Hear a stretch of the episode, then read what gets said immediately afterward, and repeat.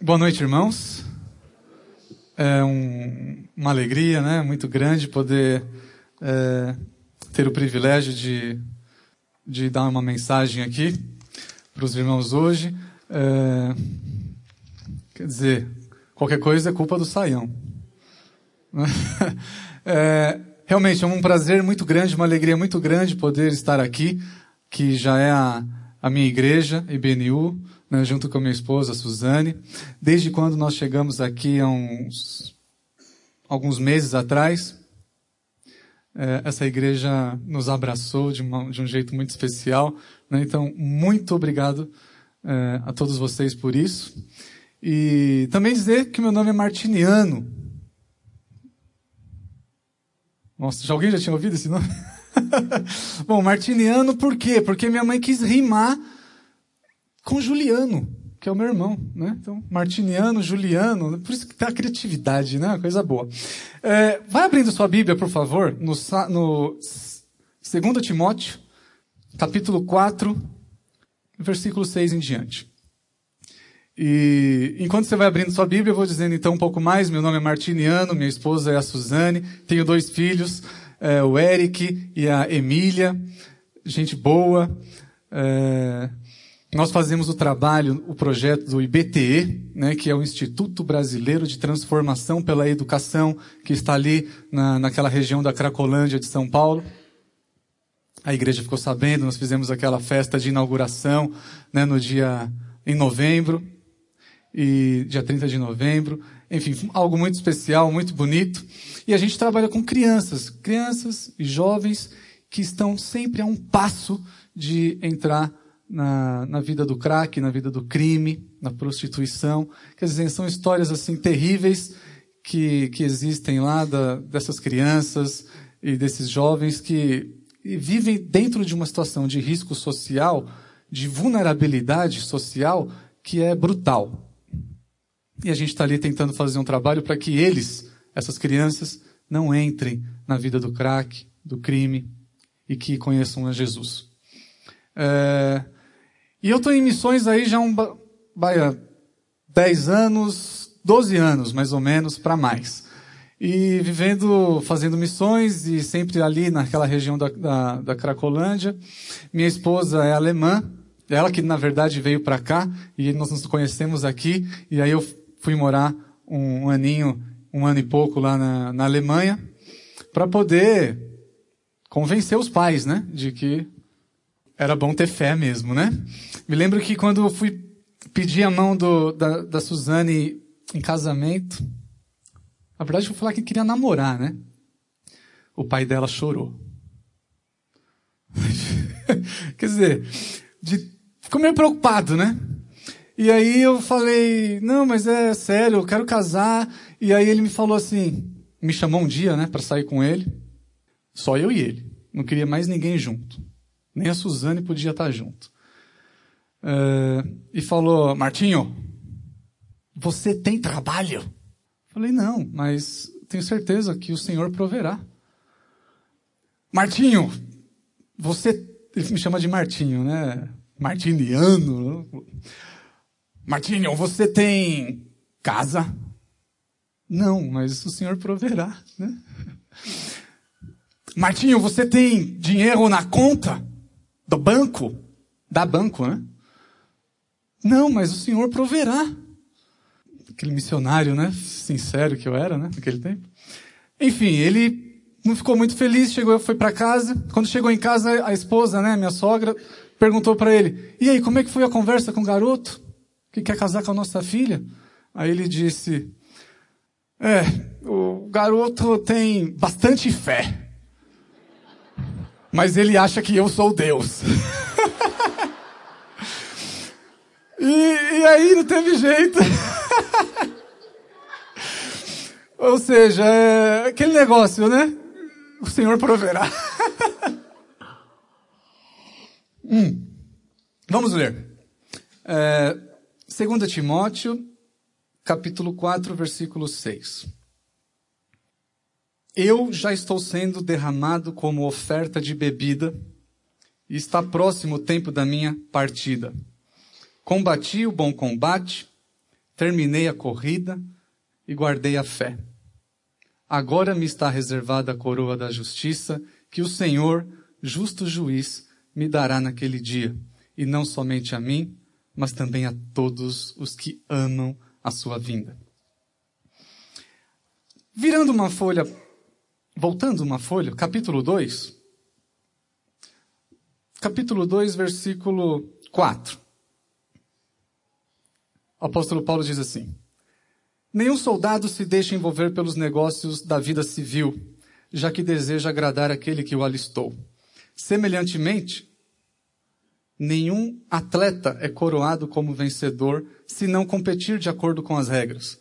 O lavrador que trabalha arduamente deve ser o primeiro a participar dos frutos da colheita. Reflita no que estou dizendo, pois o Senhor dará a você entendimento em tudo. Nós hoje estamos no, no primeiro domingo, né, do ano. A gente viu aí grandes festas acontecendo, né, aquela virada do ano sensacional, espetacular, que a gente estava esperando logo acabar com dois mil e treze, né? Vira logo para dois mil e quatorze, e fogos de artifício para todo lado, dezesseis minutos num lugar, vinte minutos em outro, pagando, né? Vi, vi um show aí que custou quinhentos e cinquenta mil reais. Quer dizer, uma festa de virada de ano. Quer dizer, e, e, e a virada de ano é sempre assim, aquele momento de grande expectativa, né? A gente acabou de passar por ele e a gente viu como é que é. Passar de ano, mudando de ano. É quando a gente para e senta e também pensa um pouco na vida, imagina o que, que vai ser esse próximo dois mil e quatorze, faz uma autoanálise, né? Conversa um pouco em família. Não, esse ano eu vou juntar, eu vou guardar o dinheiro para fazer aquela viagem. Não, esse ano eu começo a, a pós-graduação. Não, esse ano é, eu vou na igreja todo domingo. E, vamos ver, né? E a gente faz planos, faz planos e projeta um futuro melhor. E brota um outro sentimento também, que é aquele sentimento de que, será que eu vou acabar no dia trinta e um de dezembro de dois mil e quatorze, do mesmo jeito que foi em dois mil e treze?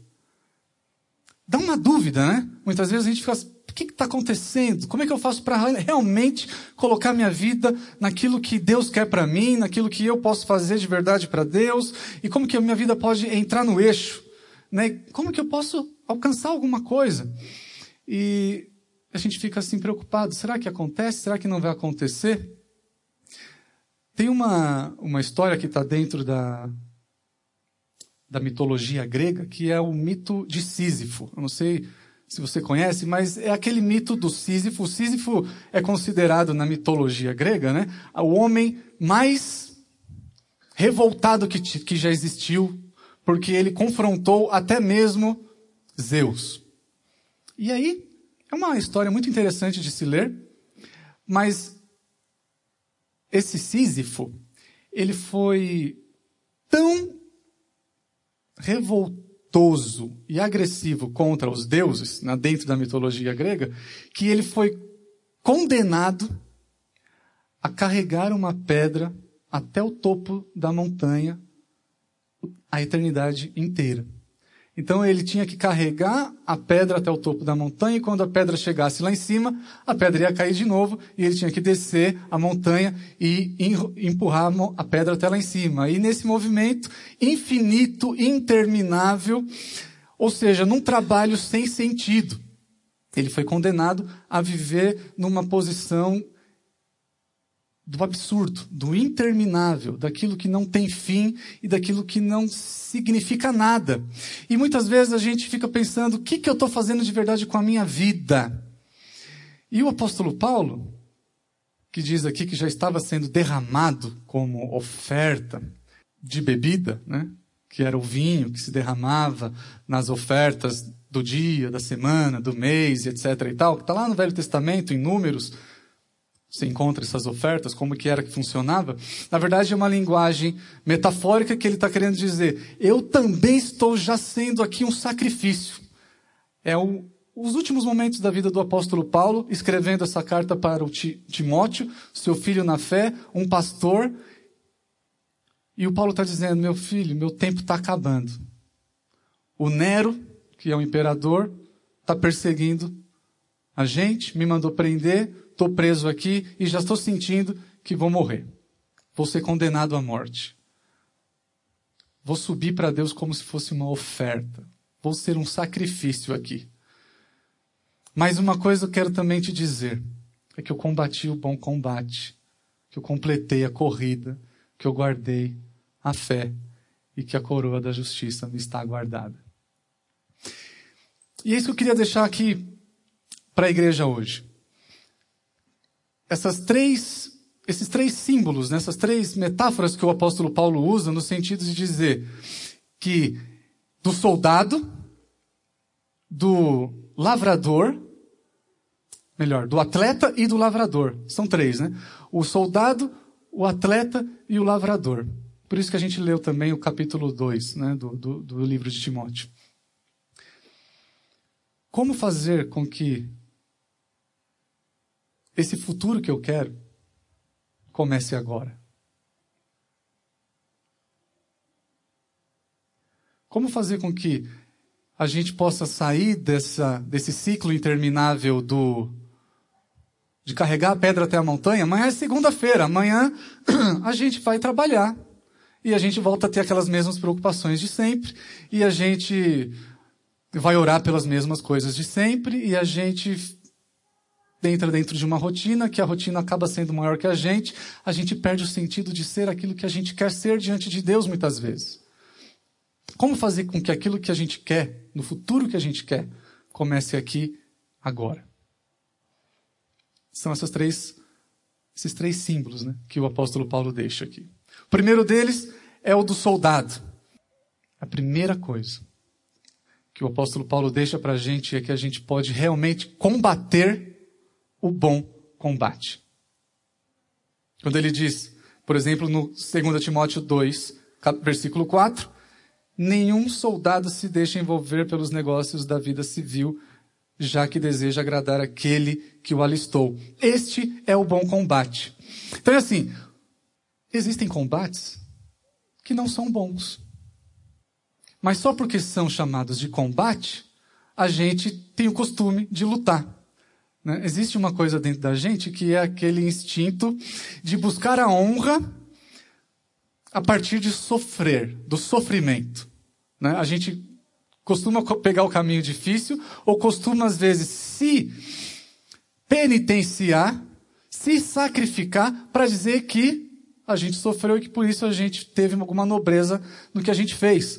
Mas, saiba de uma coisa, Jesus já morreu, Jesus já sofreu por você. Não quero dizer que você não vai ter sofrimento, que amanhã você não tem que acordar às seis da manhã. Tudo normal. A questão é, que combate que você vai combater? Também existem vários tipos. Quem são os seus inimigos de verdade? Quando a gente está diante do combate, ou quando a gente é um soldado, o soldado não pode se deixar envolver pelos negócios da vida civil. O soldado vive para agradar aquele que o arregimentou, para aquele que o alistou no exército. Ou seja, é uma questão de foco. Muitas vezes você e eu, a gente briga e luta contra as pessoas que a gente ama. Dentro da nossa casa, junto com as pessoas que a gente mais tem amor e intimidade, são essas as que mais sofrem com a nossa personalidade, com o meu jeito de ser, com, com a minha esquisitice. Esse é o combate? Existe o bom combate. Existem crianças a, no mundo por aí sofrendo, sendo estupradas, sofrendo lá na, na Cracolândia, sofrendo abusos, gente sendo escravizada, injustiças, mas a gente acaba investindo toda a nossa energia de combate contra as pessoas que a gente ama, muitas vezes, que a gente quer bem. A gente não consegue comunicar isso. O apóstolo Paulo quer dizer o seguinte: cria um foco, Timóteo, e combata o bom combate. Sofre por Cristo. Sofre para falar a verdade. Sofre para mostrar o teu caráter. Sofre para dar exemplo. Mas não sofre no combate que não vai te levar a nada e que vai simplesmente magoar as pessoas. Uma segunda lição para trazer isso que a gente quer no futuro para agora é a, é a, é a imagem do, do atleta. Quer dizer, aquele que completa a corrida. O apóstolo Paulo fala, eu completei a corrida. O que será que significa completar a corrida? E aí ele fala no, no segundo Timóteo, capítulo dois, versículo cinco, o quê? Nenhum atleta é coroado como vencedor se não competir de acordo com as regras. Existe possibilidade de vencer sem cumprir as regras. Todos nós sabemos que existe. Principalmente quando a gente relativiza, né, o que é ser o vencedor. Né? O que, que é vencer? O que, que é ser coroado? E aí a gente percebe que tem gente que consegue deixar esse conceito bem elástico ao ponto de dizer ah, dá para vencer dando um jeitinho. Né? E é legal que o Paulo usa essa imagem do atleta, porque o atleta, não sei aqui, né, talvez vários... Quem aqui já, já tentou entrar na academia, né? Não precisa levantar a mão, não. Né? E quem aqui já, já deu os cheques lá, uns dez cheques pro ano inteiro, né? Vários, né? E, e aí você se programa naquilo, né? Vou fazer aquela academia, vou treinar, vou ficar agora, cuidar da saúde. O ano inteiro, já deixa todos os cheques lá. E o primeiro mês o cara para. Dá aquele friozinho, né? Tá chovendo lá na rua. Tá chovendo, cara. Hoje não dá pra ir. Né? Ah, e marca de ir com alguém para esse alguém não ir. Quer dizer, esse negócio do esporte, do atleta, eu tô colocando aqui como uma brincadeira, mas é interessante porque a única forma de que dê certo é quando se tem a disciplina de fazer com que ele dê certo. Né? E é possível você chegar lá na frente burlando as regras. Burlando as regras do jogo. E o que o apóstolo Paulo está querendo dizer é o seguinte: ser coroado na vida é um compromisso com a ética, é um compromisso com um caminhar correto, é ter disciplina de caráter, ser fiel àquilo que Deus quer que eu faça, mesmo que eu tenha que pagar um preço por aquilo. É fazer aquelas dez flexões de ponta a ponta. Não é aqueles, aquelas dez que o cara vai até a metadinha rapidinho. Ou aquele... Sabe? É correr aqueles quilômetros naquele ritmo que você disse que ia correr e correr. É fazer aquela curva naquele local onde está mais longe. E você fala, não, eu tinha dito que eu ia até lá, eu vou até lá. Ou seja, esperar que a vida aconteça sem pagar o preço do seu propósito por si sozinha, não acontece. E o apóstolo Paulo quer dizer para a gente que a corrida pode até acabar e que você pode até não vencer.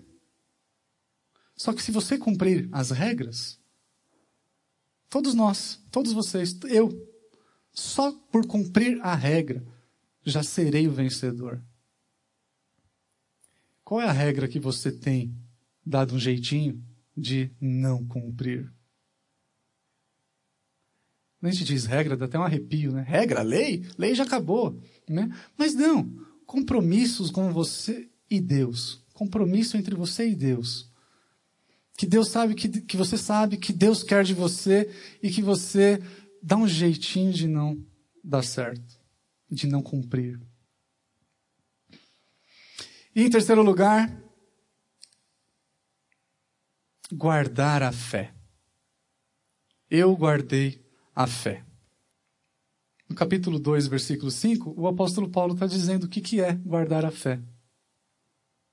No versículo cinco ele diz assim, o lavrador que trabalha arduamente deve ser o primeiro a participar dos frutos da colheita. Quer dizer, guardar a fé e a colheita, será que é? Não, é. O apóstolo Paulo está fazendo essa construção com essas três imagens, né, do, do soldado, do atleta e do lavrador. E lá no, no capítulo quatro ele está dizendo: eu sou como aquele soldado, combati o bom combate. Eu sou como aquele, lavra, aquele atleta, corri de acordo com as regras, e que você também deve correr de acordo com as regras.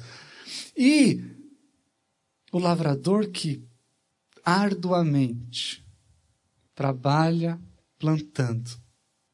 Deve ser esse o que guarda a fé. A gente já ouviu, você já ouviu, a gente sempre chega aqueles, aqueles e-mails pra gente, né, com aquelas histórias bem bonitas. Aquele PowerPoint, né, que vem, tem até a musiquinha tocando. Já recebeu esses e-mails assim? As pessoas mandam de toda a lista dele, aparece todo mundo lá para você ver, para quem que ele mandou. E uma vez eu li uma história bem bonita. Aquela história do de que alguém estava andando e encontrou uma loja de, dos anjos, né? Uma loja de Deus, não, uma loja dos anjos. Encontrou uma loja dos anjos. E diz que entrou nessa loja e tinha nessa loja um monte de mercadoria, um monte de coisa boa, né? Que não precisava pagar, não precisava pagar. Você podia levar de graça, mas estava lá. Os baldes assim, né? As, as prateleiras, estava lá escrito paciência, é, amor, misericórdia, é, fé, esperança, né? Várias, tudo isso que a gente gosta. E aí o, esse, essa pessoa que entrou, esse cara, ele falou: puxa vida, quanta coisa boa para levar aqui. Então faz o seguinte, me dá um, um montão de, de paciência e me dá um montão de, de misericórdia e dois pacotes de, de amor, e que eu vou levar tudo. E aí diz que esse anjo pega e cabia tudo dentro da mão dele. E despeja assim, bem pouquinho, coisinha pequena. Falou: nossa, mas eu pedi tanta coisa e só tem isso? E aí o, o anjo diz, né? É que tudo isso a gente só tem em forma de semente. E você tem que plantar. E é muito legal ver que o apóstolo Paulo faz essa conexão, né, entre o trabalho do lavrador com guardar a fé. Que é muito interessante quando Jesus também faz essa ligação de ter fé com o tamanho de um grão de uma mostarda. Quer dizer, fé é algo para ser plantado. Fé é algo para ser trabalhado no dia a dia. É algo para se colocar na terra e para se adubar. Para se cuidar para que o, o bichinho da madrugada lá não venha. Pra, é para você colocar o remédio para que, para que nada de mal aconteça com aquela tua plantinha. Quer dizer, fé e trabalho. Tudo a ver. Fé e trabalho. E até por isso que o Tiago, o apóstolo Tiago, diz: fé sem obras é morta. Mas aí nós não estamos falando da fé salvífica, né? A fé de salvação. Porque para a salvação é fé, não pelas obras. Isso está tranquilo. Salvação é pela fé, não é pela obra. Mas a fé que a gente usa na vida, a fé de que amanhã você vai sair e vai trabalhar, a fé de que você quer encontrar a tua mãe, o teu pai, seja a pessoa que você ama, com um sorriso nos lábios. A fé de que você tem o maior desejo de ter o melhor e viver o melhor da vida com as pessoas que você ama.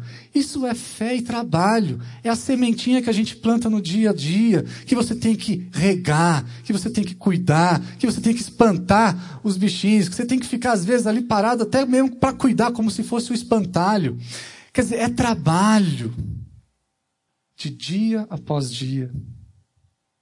E é muito interessante que dentro dessa ideia, né, do Paulo de ligar fé com o trabalho árduo, ele também está dizendo: o trabalhador que trabalha arduamente será o primeiro a participar dos frutos da colheita. Então vamos pensar assim: o que é que eu estou colhendo hoje? Quando você chega em casa, o que é que você colheu? Você abre a porta da tua casa, Está lá tua mãe, teus filhos, tua esposa, não sei. Tem alguém. O que, que você colheu? Quando você chega no trabalho, tem o pessoal olhando para tua cara. O que, que você colheu ali? Um bom dia? Alguma gentileza? O que, que você está colhendo? Porque é muito legal. Aquilo que você está colhendo é aquilo que você está plantando. É aquilo que você está plantando. E aí é mais fácil a gente jogar a culpa no mundo, né? Puxa, nesse lugar onde eu estou, todo mundo, né? O pessoal lá é mal educado. Oh, meu, não sei o que está acontecendo, mas ela não olha para mim, não me fala nada bonito, é só crítica. Mas o que, que eu tenho plantado? Eu, tenho, eu sou o primeiro a colher. Isso que eu estou plantando.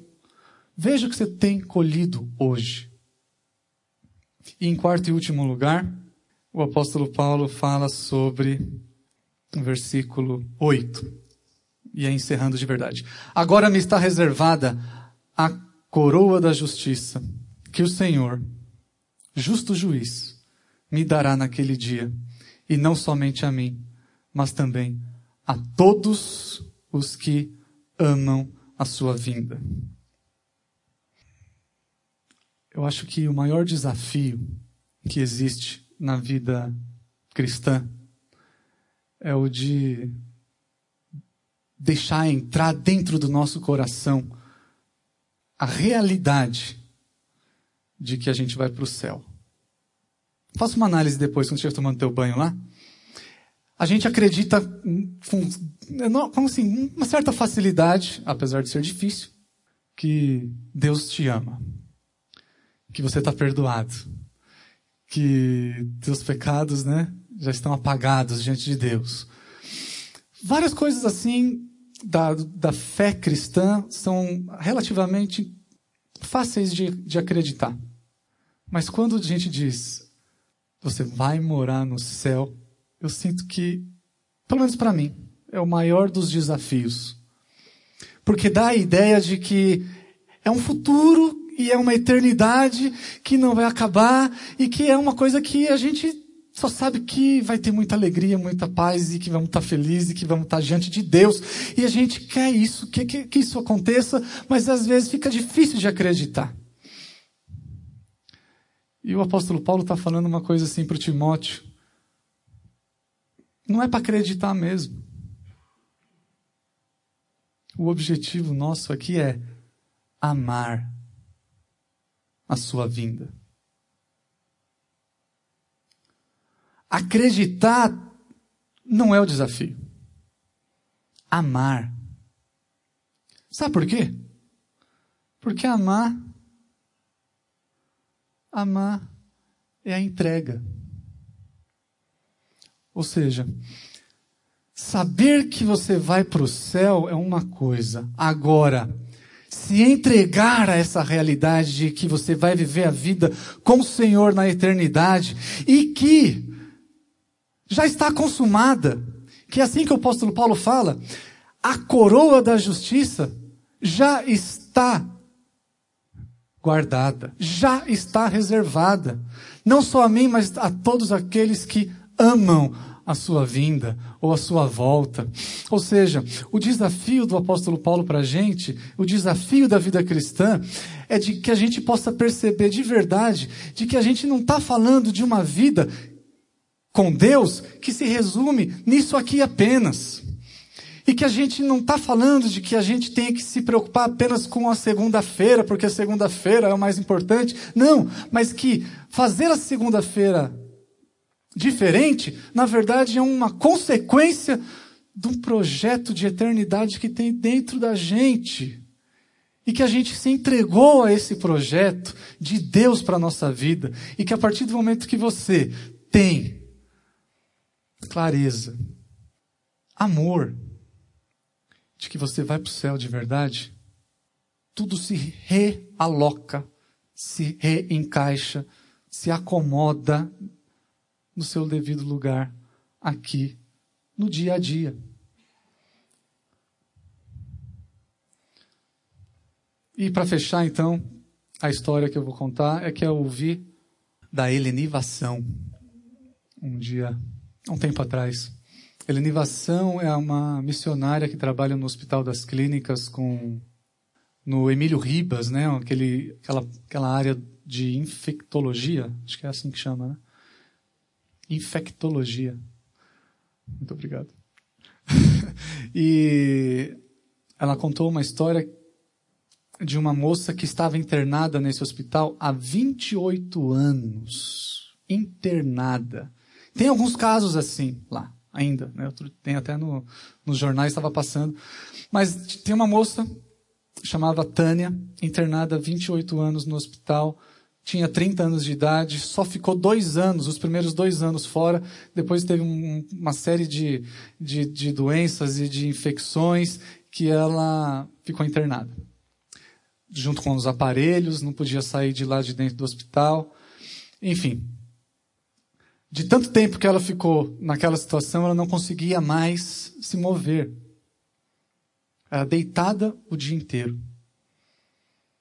E desde criança ela dizia para todo mundo lá que o que ela queria era ser bailarina. Né? Interessante as, as, como a gente sonha, né? Com aquelas coisas que a gente pode fazer, normal. E ela, paralítica na cama, já assim, tetraplégica, sem movimentos, falando que ela tinha o sonho de ser é, bailarina. Se converteu, né, por meio do, do Ministério é, de Capelania Hospitalar, estudou a Bíblia, conheceu Jesus e foi a missionária lá dentro daquele hospital. A Eleni Vassão contando, mostra direitinho assim como que ela ia pregar para todos os doentes, chegava gente internada e era essa própria Tânia, ia do jeitinho dela, como alguém levava, e ela ia de quarto em quarto e pregava o evangelho. O que está acontecendo com você?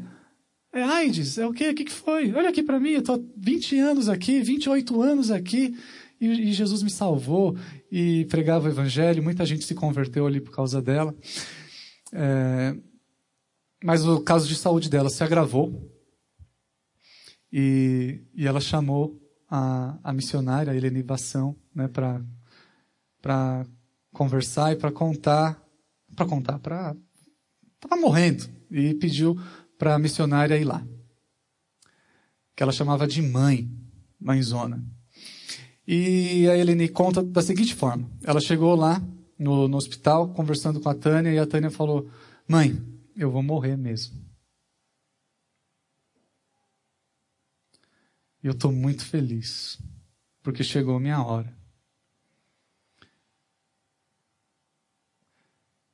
Mas...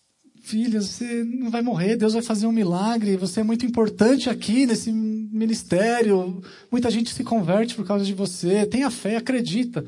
Não, mãe, tá bom, já trabalhei bastante, Jesus me salvou, e mais que isso, eu tenho certeza que quando eu chegar no céu, eu vou poder dançar a eternidade inteira com Jesus, com os meus irmãos que eu conheci aqui, com tanta gente que eu já convivi. Vai ser uma dança total. E morreu.